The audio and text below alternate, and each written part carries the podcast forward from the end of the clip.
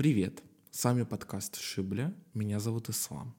Наш проект является любительским. Мы не являемся историками, мы собираем информацию из разных источников и обсуждаем свои находки. Мы выступаем за плюрализм мнений. Мы не устанавливаем истину в последней инстанции, ничего никому не доказываем и всегда открыты к диалогу. И перед нашим эпизодом, точнее моим эпизодом, я хочу вам предложить подписаться на наши социальные сети. Да, это одна запрещенная социальная сеть, связанная с фотографиями, и Телеграм. И там, и там мы указаны как Тхашибля. Подписывайтесь, рассказывайте своим друзьям, знакомым и поддерживайте таким образом наш проект. Нам это очень важно. Продолжаем с вами говорить о династии Гирей, и в этой такой серии небольших эпизодов я буду пытаться предметно говорить о разных представителях этой династии и о их связях с адыгами, и о том, почему они для нас важны и вообще зачем я о них говорю. Как я уже обещал в прошлом эпизоде, если вы не послушали первую часть о династии Гири, обязательно ее послушайте. А я буду продолжать говорить о детях а, крымского хана Мингли I Гирея. И этот эпизод я посвящу его дочери, существование которой уже очень даже установлено. Это уже исторический факт и абсолютно такая, как говорится, истина. Его дочь звали Алаунга, очень такое необычное, а, редкое имя и она была выдана замуж за мангытского вождя Альтаира Аль-Бикри. Вообще, кто такие мангуты? Дословно, это монголы. Это, соответственно, монгольский род, который участвовал в походах Чингисхана. Название мангут в разных источниках встречается в разных формах. Есть мангит, есть манггут, есть мангхит и мангкит. Но я буду говорить чаще всего мангиты и мангуты моих источниках написано именно так. Дочь Мингли, выданная замуж за а, вот этого самого мангытского вождя, вождя этого рода, этого племени, которого звали Альтаир Аль-Бикри, был потомком Чингисхана по материнской линии, да, то есть все равно это очень важно. Родоплеменных отношениях, которые строились в то время в Крымском ханстве, да и в Золотой Орде, было очень важно иметь какую-то кровную связь с Чингисханом, быть его потомком, принадлежать к тому же племени, к тому же роду, которому принадлежал сам Чингисхан, Чингисхан. То есть в этом заключалась вся сила. Это показывало статус. Скорее всего, а, Мингли не выдал бы свою дочь замуж не за потомка Чингисхана, да, ну в данном случае Альтаир потомок по материнской линии. У Алаунги и у Альтаира, известно, родился только один сын, Мирза Мангыцкий, которого звали Айдын Урак Аль-Бикри, который оставил после себя еще и потомство. Его потомством стал а, малый нагайский бий Гази бен Урак. И тут уже мы переходим к самому интересному. То внук Алаунги, он женится и женится на кабардинской княжне Пщепху. Биография Гази начинается с того периода, когда из-за внутреннего конфликта в Ногайской Орде и конкретно, наверное, разногласий его самого и а, правителя Орды Исмаила Бия, о котором я тоже буду говорить, потому что он тоже представляет для нас очень а, большое значение и большой интерес да, из-за своих связей с адыгами. А Гази бен Урак не пожелал признать московский сюзеренитет, он перекочевал со своим УУСом в пределы современного Краснодарского края, это между Азовом и Кабардой, и продолжал грабить э, разные поселения вокруг своими набегами. От него берет свое начало западное нагайское образование Нагаи Малое. То есть в данном случае Гази бен Урак у нас становится основателем Малой Нагайской Орды, становится Нагайским бием, в данном случае малым. И вообще вот с титулами же там тоже на самом деле был большое такое калинкор, потому что до конца 60-х годов, да, 1560-х годов, его улус усиливается настолько, что он присваивает себе титул Бия, верховного правителя. Он обозначает тем, что он принимает такой титул, что он настолько сильно, а, ну, как это сказать, окреп, да, у него такая большая власть и такая большая политическая сила, что он может вести там уже независимую политику не от Орды, не от Крымского ханства, да, все-таки находиться с ними в взаимоотношениях, но быть независимым. И тут мы уже как бы видим, что на самом-то деле, а, даже при том, что у него был титул Бия, но Гази бен Урак, он опирался на Крымское ханство. Все-таки мы знаем, что какая там была сложная цепочка того, что как бы Крымское ханство, как бы часть Орды. То есть, по сути дела, он сам считается с Ордой, да, через Крымское ханство. То есть вопросов много. Очень много сослагательного наклонения. И с целью, чтобы укрепить влияние Крымского ханства на Малую Ногайскую Орду и обратно, они обменялись младшими родственниками на рубеже 1570-х годов. В Бахчисарай прибыли два газиевых двоюродных брата, а к нему были направлены на жительство сыновья крымского хана Давлет-Гирея, Мурат-Гирей и Фатх-Гирей. Главной целью союза являлся военно-политический альянс против общих врагов, в первую очередь русского царства и Большой Ногайской Орды. Мы видим, что в данном случае хоть до юре подчиняются Большой Орде, но уже создают такую политическую единицу, союз против Большой Ногайской Орды. А сам этот Гази участвовал в нескольких кампаниях Гиреев против Астрахани. Также он участвовал в походах даже и на Москву в 71 и 72 годах. И тут мы уже приходим к тому, что интересно на самом деле нам. Если географию вспомним, то примерно местонахождение Ууса Гази, территория современного условного Краснодарского края, плюс-минус, это была территория, которая уже граничила как бы с адыгами. Можно понять, что ну, для него было очень важным и, и с политической точки зрения, да, и с какой-то рациональной, установить со своими новыми соседями какой-то э, союз или связь, чтобы укрепить и свое положение, и показать там, например, своим каким-то врагам или врагам враждующим группировкам, что у него есть вот эта сила, что он обладает вот этой политической субъектностью, может принимать решения, заключать союзы и вообще существовать. Таким образом, Гази женится на дочери кабардинского князя Пшапшоки Кайтукина. И брак этот был не позднее 1562 года. Теперь мы поговорим более предметно о, собственно, той княжне из рода инолидов. Она была инолиткой, потомком Инала Светлого. Кто она, кто ее родственники, братья, сестры и вообще, что мы о ней знаем, что история о ней нам может рассказать. Имя, к сожалению, этой княжны нам неизвестно. Она была, как мы сказали, уже дочерью Пшапшука. Соответственно, была внучкой верховного князя Пшушхо Кабарды Беслана Кайтукина. И, соответственно, она была, ну, по разным таблицам, по-разному, ну, по той, что использую я, праправнучкой Инава Светлого. И у нее, соответственно, были братья-сестры. Информации тоже немножко, но даже та, что есть, нам может очень много рассказать. Во-первых, родным братом был Казип Шапшокин, который сыграл очень важную важную роль в истории Черкесии, Кабарды особенно, от которого, как мы знаем, идут и князья Атажукины, и Пиковичи Черкасские, в том числе а некоторые коннекты есть и с Голицынами среди потомков Кази, а, и какая-то такая обрусевшая ветвь, и местная ветвь, и брак с, с а, калмыцким ханом Дондуком Омбо, да, через Жана, вот это Дондукова-Корсакова род образовался. Про все это я буду более предметно, более как-то подробно говорить, но вот такое вот мы видим интересное уже сплетение людей и династий каких-то. У нее был еще один брат, которого звали Шогенуку Пшеапшоков. Его потомки совершили очень интересные браки. Конкретно про его двух дочерей и про их наследие я буду рассказывать в одном из выпусков.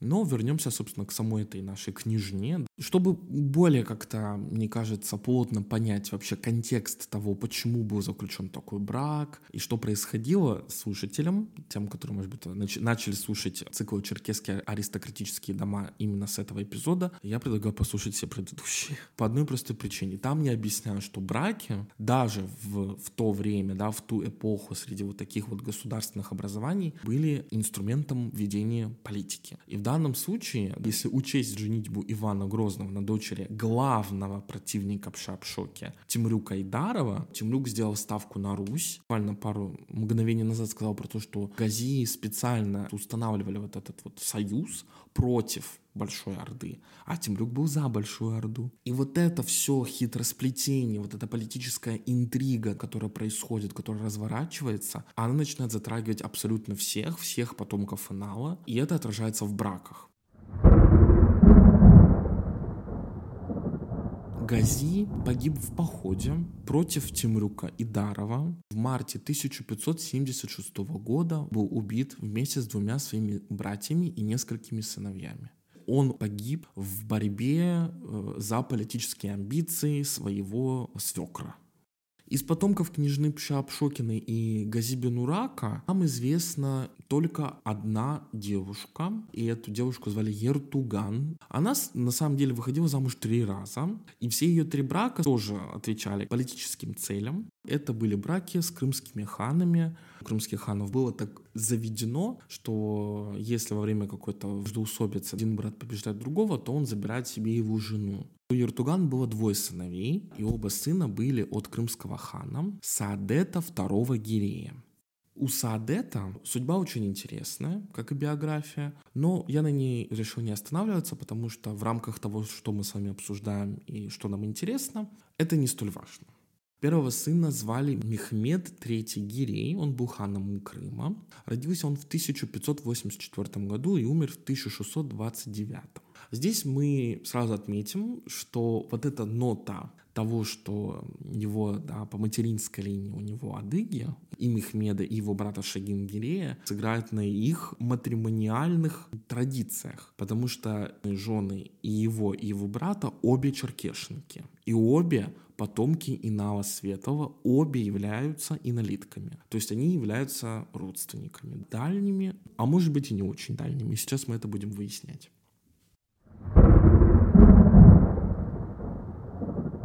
Мы находимся на арене большой политической интриги. В принципе, как и всегда. Здесь на сцену выходят уже сыновья Яртуган, правнуки Пшапшоки. Видимо, влияние их матери, оказано на них во время взросления, привело к тому, что браки, которые заключали ее сыновья, они заключались с. Ахмеда было четыре жены. К сожалению, три из них известны нам только имена, неизвестно фамилии вообще, кто они были, из каких родов. И а, его главная жена, имя которое до нас не дошло, она была черкешенкой, дочерью Кази Пшапшокова, двоюродной сестрой его матери. Ну, здесь мы можем, да, плюс-минус возраст, матери неизвестно, сколько было матерей, при каких обстоятельствах она родилась, мы этого, ну, в возрастных как бы соотношениях это абсолютно реально. И действительно, это уже исторически известно, это указано во многих источниках, что дочь Казип Шапшокина вот была женой крымского хана. И тут оказывается, что они как бы, ну, не супер дальние родственники. Этот брак, он был бездетным,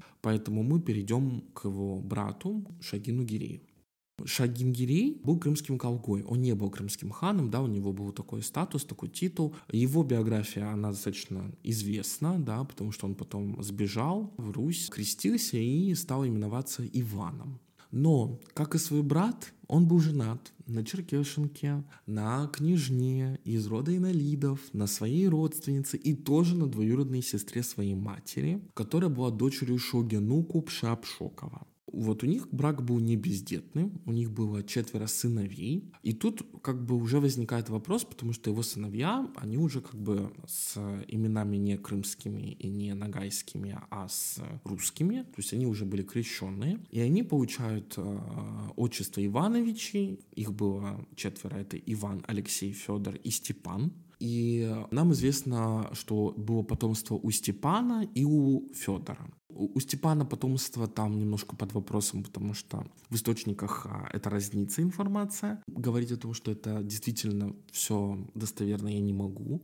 Поэтому мы будем говорить про Федора, вот потомки которого абсолютно достоверны, четко известны, и как бы это все уже капитально, так скажем. Если мы вот смотрим древо вот этого самого Федора Ивановича Шангирея по материнской линии, да, он является внуком Шагинука Пшапшокова. По отцовской линии он является внуком Шапшока Кайтукина. Дальше он является потомком той как бы жене того хана, о котором мы говорили в первом эпизоде, в первой части, Айшефа тьмы Тазартуковой. Уже достаточно много каких-то вот родов, пересечений, и дважды он является потомком Инала при этом, при всем, да. К сожалению, нам неизвестно, кто был женой Федора, сколько у него было детей. Нам известно, что у него был один сын, который звали Петр. Петра был сын Павел. И тут уже мы входим в такую уже понятную, четкую, доступную информацию, которая есть везде. Был такой человек, Павел Петрович Шангирей. Он родился в 1795 и умер в 1864. То есть мы берем, да, держим у себя в голове, что он является потомком Тазартуковых, дважды инолитов, Аидов, еще одного черкесского рода, к сожалению, которого мы не знаем, но знаем, что одна из его прапра да, мама одного из крымских ханов, потомком которого он является, была черкесской княжной Пщепу, да, но из какого рода мы не знаем. То есть это потомки Шагинука Пшапшокина, да, главного врага Тимрюка Идарова. А, и эти его потомки не менее интересны, да, чем те, которые были у Тимрюка, потому что линия Тимрюка-то прекратилась в официальной версии. Есть доводы и вопросы, но и нету пока такого четкого подтверждения того, что у Тимрюка э, живут, есть и здравствуют потомки. А у Шагинука есть потомки, их достаточно много. И вот этот Павел Петрович Шангирей, вернемся все-таки к нему, он женился на Марии Акимовне Хастатовой. Не сказать, что это очень как бы, знатный род, это достаточно такой дворянская фамилия. И вот этой Марии Хастатовой мать была из рода Столыпиных. И она была родственницей того самого Столыпина и была родной сестрой, внимание, Елизаветы Алексеевны Столыпиной. Кто это вообще такая? Это родная бабушка Лермонтова, великого писателя, который погиб у нас в Пятигорске, да, вот в, точнее не в Пятигорске, а в окрестностях, на дуэли. Это его бабушка. То есть таким образом Шангири и вот эти сыновья, дети Павла Петровича от его жены Марии Акимовны Хастатовой, они э, троюродные Лермонтова. Вот такое вот интересное совпадение. И еще при этом они являются там дважды потомками инолидов. Да? История вообще удивительная штука. И старший сын вот этих Павла и Марии, да, Шангирея, Аким Павлович Шангирей, он был назван в честь своего деда по матери, Акима Васильевича Хастатова. И биография Акима очень плотно пересекается с биографией и с жизнью да, его троюродного брата а, Михаила Юрьевича Лермонтова. А, и тут мы уже поговорим про самого Акима. Ну, во-первых, Аким, как мы знаем, троюродный брат Лермонтова, да, Михаила Юрьевича Лермонтова. Он является автором очень многих воспоминаний о нем. Он написал несколько очень интересных а, мемуаров, каких-то библиографических записок. А, он сохранил очень много его рукописей. Женой Акима Павловича Шангирея была Эмилия Александровна Клингенберг – она была свидетельницей ссоры между Лермонтовым и, офицером Николаем Мартыновым, которая завершилась трагичной дуэлью, страшной и трагичной. Шангиреи очень долго вообще жили в Пятигорске, и сам Шангирей, а сам Аким Павлович, он родился в Шелкозаводской, да, в Терской области, ну, на тот момент Терской области. И по настоянию Елизаветы Алексеевны, Шангиреев, да, вся их семья, то есть его братья, сестры, отец, мать, они перебрались из Пятигорска в Пензенскую губернию. На первых порах они остановились у Арсеньевой в Тарханах. Позже приобрели расположенное неподалеку имени Аполиха. Семилетний Аким, взятый бабушкой Лермонтова на воспитание вместе с Мишелем, жил рядом с будущим поэтом в течение двух лет. У мальчиков была общая детская комната и общие учителя, француз Капе, рассказывающий о ратных подвигах, и немка Кристина Кристина Осиповна. Став старше, Лермонтов начал самостоятельно ездить к родственникам в Аполиху. Его увлеченность Кавказом, ну мы знаем, что Лермонтов был вообще страшным фанатом Кавказа, его свидетельства, рассказы, письма, литература о Кавказе, она вообще вошла в историю. Его биографы считают, что вот эта его увлеченность и любовь к Кавказу зародилась как раз-таки в период, когда вот он рос и общался очень плотно с шангиреями. Потому что шангири это у нас Кавказа со всех сторон. И э, если говорить про молодость, про то, как вообще жил Аким, этот Павлович Шангирей, жил он очень интересно, потому что они не разлучались практически никогда с э, Лермонтовым, не разлучались надолго. Когда Лермонтов поступил в Петербург, через два года в столицу прибыл Шангирей, останавливались они в доме у его бабушки, у Арсеньевой. Практически он там ежедневно посещал Лермонтова, принося ему контрабанду, пироги, конфеты, делая рисунки. Ну, в общем, очень такая у них была сильная братья братская любовь, они а, очень много проводили вместе времени, они выросли вместе. Там литературные все взыскания, которые там связаны с а, Шангирем, я рассказывать, наверное, не буду, потому что, ну, это немножко, мне кажется, будет слишком много информации, но там есть о чем почитать. Самое главное, у Акима Шангирея есть потомки. Это у него был сын Аким Акимович и дочь Евгения Акимовна в замужестве Казьмина. Но, к сожалению, я не нашел пока свидетельств про его потомков, что они где-то вообще есть, как-то себя обозначили. Естественно, помимо Акима в семье Павла Шангире и вот этой Марии Хастатовой, племянницы бабушки Лермонтова, было еще несколько детей. Это Алексей, Екатерина, Михаил и Николай. По всей видимости, Алексей, Михаил и Николай умерли в младенчестве. А вот Екатерина вышла замуж, у нее была фамилия Веселовская за, в замужестве, но тоже свидетельства про ее мужа, детей, их нет. Поэтому мы не знаем действительно, есть ли у нее потомки, но то, что потомки были у Акима, и потомки, может быть, до сих пор здравствуют, где-то существуют, это, это правда. Суммируем все, что я сегодня рассказал. Я понимаю, что это очень много и очень можно было легко запутаться. Мы поэтапно говорили о потомках Мингли первого Гирея. Сначала говорили про его дочь Алаунгу, про потомков Алаунги, да, которые у нас там идут как Гази Бенурак, который уже женился на дочери Пшапшука Кайтукина. Потом его дочь, их совместный единственный ребенок, известно нам, да, Иртуган, который стал женой крымского хана крымский хан их сын, да, и потом второй сын, он был уже не ханом, у нас Акалгой Шагин, и он женился на родственнице, да, на двоюродной сестре своей матери, дочери Шагину Капшапшокина. И таким образом все шангиреи, все потомки вот этого Павла, Кима и, может быть, более высокий ветвь, вообще вот потомки Шагингирея, кто себя может причислять к его потомкам, они являются потомком множества черкесских аристократических домов, да, и дважды инолидов, поэтому история удивительна. И спустя спускаясь все ниже и ниже, Яким Павлович Шангирей у нас троюродный брат Лермонтова, один из его ближайших друзей, большой литератор, который сохранил множество вообще информации, написал очень много каких-то биографических заметок о Лермонтове. Его жена вообще стала свидетельницей ссоры, за которой произошла впоследствии дуэль.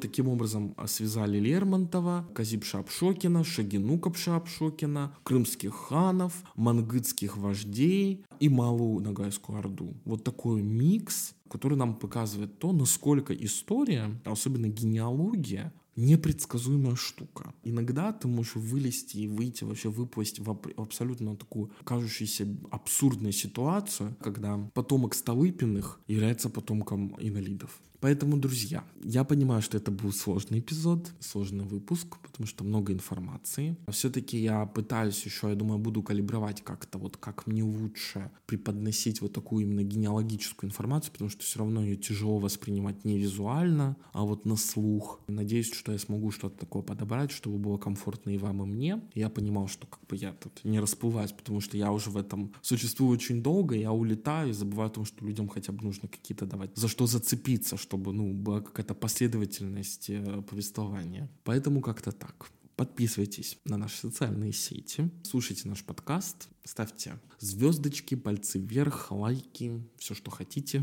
Главное, чтобы это было э, как бы нам в плюс. Если что, пишите комментарии. Если вы обладаете какой-то информацией, какими-то интересными сведениями, просто хотите, чтобы мы, может быть, порассуждали на какие-то интересные темы, обязательно пишите во все наши социальные сети. А доступны мы на всех платформах. Надеюсь, что вам понравился этот эпизод. И мы уже в следующем эпизоде перейдем к хангиреям, да, к хану Кохар, к очень интересному роду. Уже, ну, мы я буду о нем говорить очень много, очень плотно, очень подробно. Благодаря хангирею, который оставил своей семье очень много свидетельств, можно будет напрямую цитировать его, благо у меня вся литература, так сказать, под рукой.